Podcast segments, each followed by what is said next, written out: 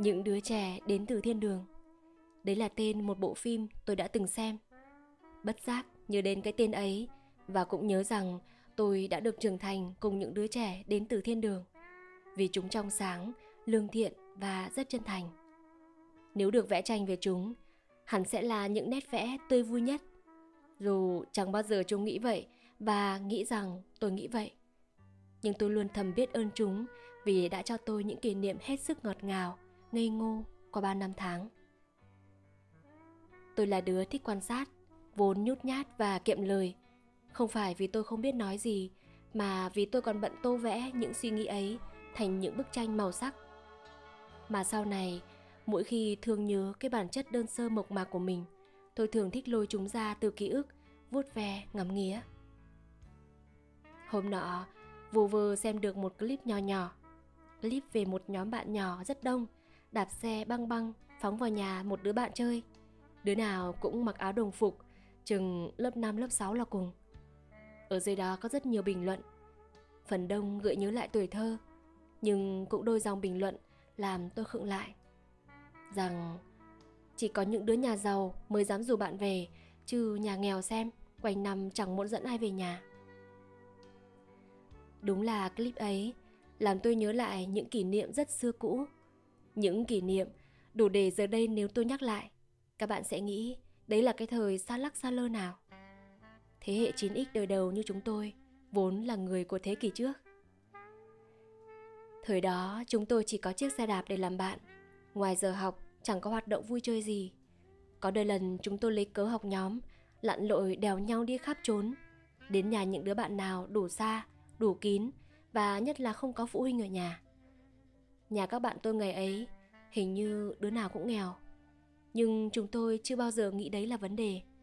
Thậm chí chúng tôi đã háo hức đến thế nào khi lần đầu được chúng cho đi chăn trâu, cắt cỏ xem chúng nó nhổ lạc hay hì hụi vác những nồi ngô thơm lừng ra đãi bạn.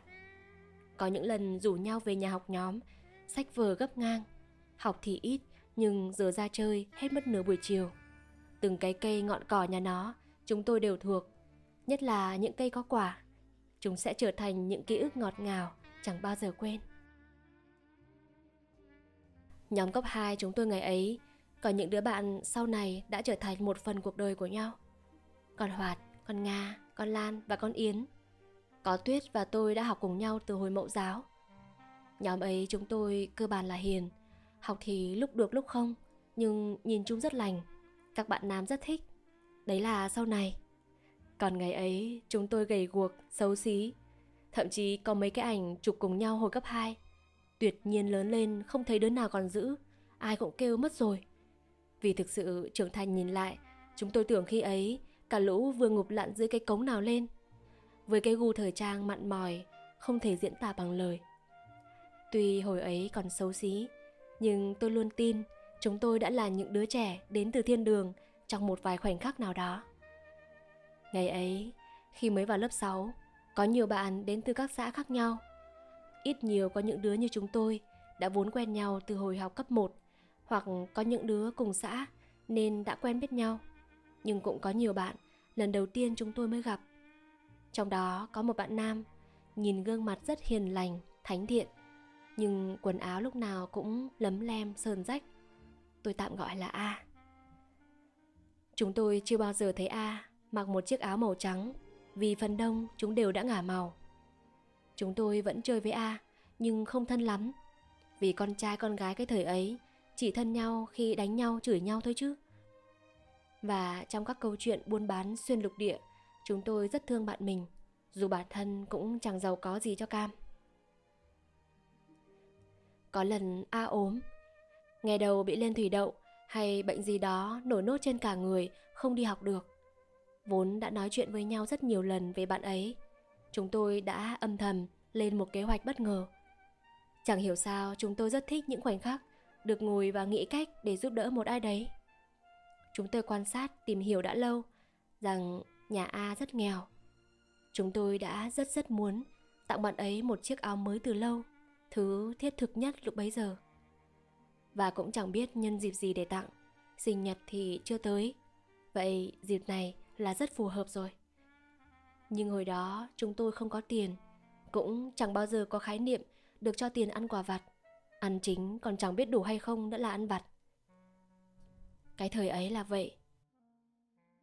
Tôi nghĩ ai bán quà ăn vặt chắc cũng đến ế với người dân quê tôi lúc bấy giờ.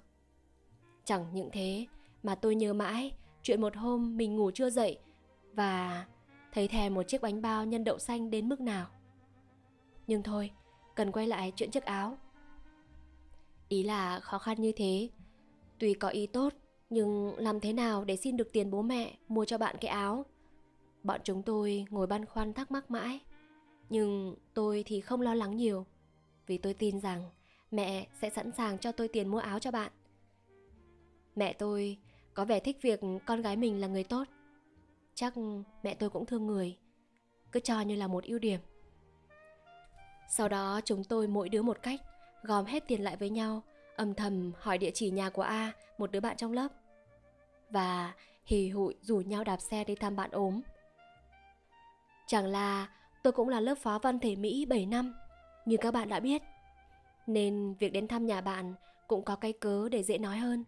Chúng tôi có thể nói đại diện tập thể lớp, đại diện ban cán sự hay đại diện của nhóm những đứa trẻ thích yêu thương. Nhà A nghèo, tôi chỉ nhớ có vậy. Cái hình ảnh của một ngôi nhà nhỏ xíu với màu vôi đã nhuốm màu rêu phủ, cộng thêm cái nền trời xám xịt của một buổi chiều đông bàng bạc. A thấy chúng tôi đến thì rất ngỡ ngàng, vui thì ít mà ngượng ngùng thì nhiều. A ngại không chỉ vì gia cảnh mà ngại nhiều hơn vì gương mặt A lúc bấy giờ chẳng chịt những nốt xanh xanh chấm đầy khuôn mặt. Cái áo vốn đã lấm lem, này lại càng loang lổ, trông rất tội, kiểu buồn cười. Trông à, như một con chim non sao bão. Nhưng sự trong sáng ngây thơ của tuổi 11-12 khi ấy chắc không làm bạn tôi nghĩ ngợi nhiều. Vì chưa kịp cảm động, tỉnh lại đã thấy lũ chúng tôi vác xào ra, chọc cây bòng bòng sai chịu quả. Chúng tôi vẫn là trẻ con, mà lại còn là lũ trẻ con đói. Chỉ nghĩ được đến ăn là nhanh nhất, sự chân thành lúc bấy giờ đã ở dưới đáy dạ dày. Và chúng tôi chào A về với những vẻ mặt hết sức phấn khởi. Cũng chẳng biết tặng bạn được cái áo mà lên phá nhà bạn như thế thì có phải phép không? Nhưng chúng tôi thì rất vui vì được chia sẻ với bạn bè. Thực ra đấy là sau này Lúc ấy chúng tôi không nghĩ được nhiều như vậy Chỉ là muốn nắm tay bạn cùng đi lên Tôi không biết Lúc ấy mình có quay sang nhìn bạn bè, Cái lũ lấm lem ấy không Nhưng tôi tin chắc rằng Mình và chúng nó đã cười thật nhiều Tôi tin những đứa trẻ đang sải chân đạp những vòng xe nặng trịch trên những con đường khấp cảnh ấy chính là những đứa trẻ đến từ thiên đường. Tôi cũng không nhớ mình có về véo von kể lại chuyện cho mẹ tôi nghe không? Nhưng tâm trạng hẳn giống như ngày công đầu tiên của cô tí vậy. Không chỉ có chúng tôi, cả thời đại ấy người ta hình như đều sống như thế.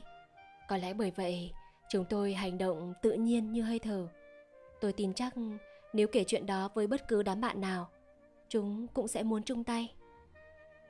Vì sau này đến năm cấp 3, tôi nhớ mình và Tuyết lại kể cho nhau nghe chuyện mấy đứa lớp mình nhà ở xa, chưa chẳng được về nhà.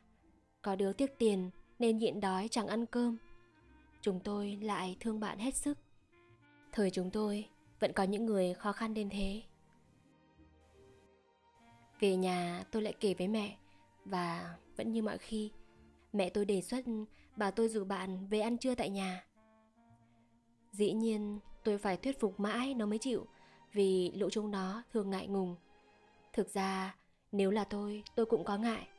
Nhưng đường đất xa xôi, đạp xe 20 cây số để đi đi về về mỗi ngày, quả là có quá sức. Mùa hè đã cực, nhưng mùa đông mới khủng khiếp. Tôi đã thấy những ngón chân của chúng nó sưng đỏ tấy lên, rét buốt, nhưng vẫn đi rất tông, không chịu đeo tất. Tôi hỏi thì chúng nó bảo, chân sưng quá, cước lên rồi, đi tất đau không chịu được nghe câu ấy đã muốn cay sông mũi bằng sự chân thành tôi thuyết phục được nó về nhà tôi và sau này đứa bạn cùng bàn ấy đã phải nghe tôi kể thao tháo bất tuyệt bao nhiêu chuyện trên trời dưới bể trong những giấc ngủ trưa, mặc cho mẹ tôi quát tháo. Tôi chẳng hiểu sao, tôi kể cái gì nó cũng cười như nắc nẻ. Điều đó càng làm tôi sung sức. Nếu là mẹ tôi, mẹ tôi sẽ bảo không chịu để miệng lên da non. Còn nó bảo tôi hài. Bạn bè tôi hình như đã nói nhiều điều, nhưng sau này lớn lên nghiệm lại, tôi mới hiểu. Có lần nó bảo với tôi, mày là đứa mà ai mày cũng chơi được, chẳng phân biệt giàu nghèo, hiền hay nghịch. Tôi đã trố mắt nhìn nó. Thì tao chơi với bọn mày mà, chứ không phải chơi với hoàn cảnh của mày đâu. Lúc ấy tôi đã nghĩ giận nó vì bảo mình ba phải. Nhưng bây giờ nghĩ lại, có thể đấy là một lời khen. Dẫu sao, cô bạn cùng bàn ấy đã đồng hành cùng tôi trong suốt những năm tháng cấp 3. Sau này khi học hết cấp 3, bố con nó sang nhà tôi cảm ơn. Quên không nói rằng nhà bạn tôi vốn ở một huyện khác, huyện Hà Trung và mỗi ngày nó lóc cóc đạp xe trên dưới 20 cây số sang Nga Sơn để đi học. Tôi thương bạn thì ít, nhưng nể phục bạn thì nhiều. Và nó còn là đứa rất chăm chỉ. Nó cũng là một động lực nho nhỏ để tôi tiến lên trong sự nghiệp học hành. Và cũng chẳng cần biết nó giàu hay nghèo, tôi vẫn rất vui vì có người bạn là nó trong một chặng hành trình. Món quà cảm ơn của hai bố con nó là một con gà, đúng phong cách quê tôi. Vì còn nghèo nên lúc nào cũng nghĩ đến cái ăn. Chúng tôi đã trưởng thành như vậy. Sau này lớn lên đi ra ngoài, tôi có nghe những câu chuyện học đường của các bạn về những mâu thuẫn, xung đột, về những nỗi ngại ngùng khi trường mới, bạn mới, về những nỗi cô đơn, sự cô lập. Thì tôi lại càng cảm thấy may mắn với những kỷ niệm nhỏ bé, hết sức đáng yêu của mình. Cái giàu, cái nghèo đúng là có đáng sợ. Đôi khi nó vạch ra những ranh giới rất vô hình. Đôi khi nó cũng là nguồn cơn của rất nhiều những chuỗi hành động không thể lý giải. Tôi vẫn nhớ mình đã từng buồn và ám ảnh khi nghĩ về một cậu bé mà chúng tôi đã gặp. Tôi và đứa bạn của mình đã bắt gặp nó đang khều trộm chiếc áo đồng phục của một lớp qua cánh cửa sổ vì lớp ấy đang đi học thể dục. Chúng tôi đã chạy hộc tốc đến và bắt gặp cái ánh mắt run rẩy, đôi môi lắp bắp lời xin lỗi ấy. Tôi và đứa bạn của mình thực ra còn run hơn nó. Nhưng đứa bạn tôi vẫn bình tĩnh để dặn rằng lần sau không được làm thế nữa. Và chúng tôi đem trả áo cho thầy thể dục, không quên trả lời rằng bọn em không nhìn thấy mặt bạn ấy. Vừa giận mà vừa thương. Tôi chẳng biết nguồn cơn hành động ấy là vì lý do gì. Nhưng chắc hẳn chẳng ai muốn mình trong một bộ dạng như thế.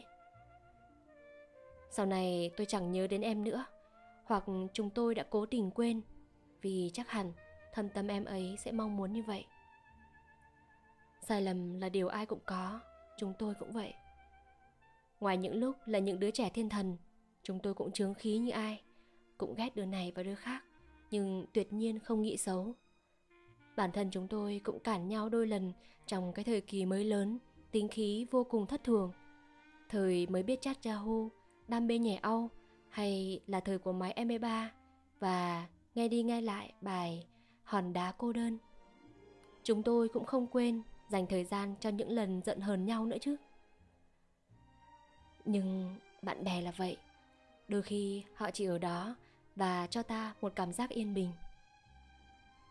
Với lũ bạn ấy, còn là cảm giác hiểu thấu hết tâm tư tình cảm, biết hết gia phả họ hàng của nhau. Đó là một cảm giác rất an toàn. Trong số đó, đến giờ vẫn luôn có đứa nói với tôi rằng Mày làm gì cũng được, miễn là mày hạnh phúc. Bây giờ chúng tôi đã thành tri kỷ. Dù có vui, có buồn, chúng tôi vẫn can đảm để chia sẻ hết với nhau. Tôi tin là chúng nó vẫn nhớ hết những câu chuyện khi xưa dù chẳng bao giờ nhắc lại. Thậm chí sau này tôi mới biết rằng hóa ra có đứa trong nhóm vốn không trong sáng trong hành động. Hóa ra con bạn tôi đã thầm say nắng bạn A trong suốt nhiều năm. Cho dù vậy, trong mắt tôi, nó vẫn là đứa trẻ thánh thiện nhất. Dù có lẽ nó chẳng bao giờ biết rằng người mà A đứng chờ để chụp ảnh hôm tốt nghiệp lại là đứa bạn thân nhất của nó. Tôi vẫn tin rằng cái nghèo đôi khi có thể làm bạn thua thiệt, nhưng nhất định không phải là lý do ngăn cản bất cứ tình bạn nào bởi vì sức mạnh của tình bạn có thể làm thay đổi mọi thứ tôi mong rằng chúng ta sẽ là những đứa trẻ đến từ thiên đường hay may mắn có được những người bạn như thế? Để thân thương, để trân quý, để có thật nhiều những kỷ niệm bồi đắp cho tâm hồn. Đó là những nền móng chậm rãi, nhưng vô cùng vững chãi cho cả một cuộc đời sau này. Chúng tôi đã biết quá nhiều thứ về nhau, vậy nên sự trừng phạt là sẽ phải đồng hành cùng nhau suốt đời.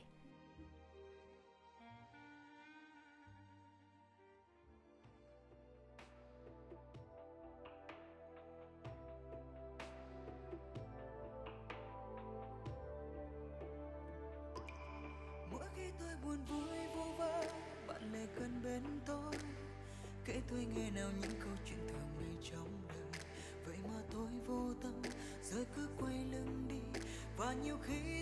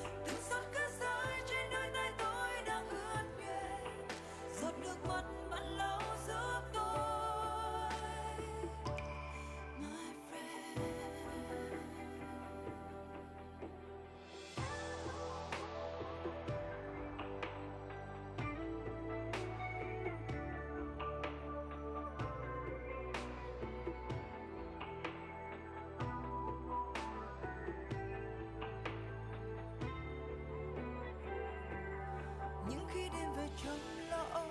Bạn lại gọi cho tôi, nói với tôi hãy giữ yên bình từ trong tâm hồn. Cuộc đời không như mơ, tình cũng không như thơ, thì thôi xem như cơn gió qua.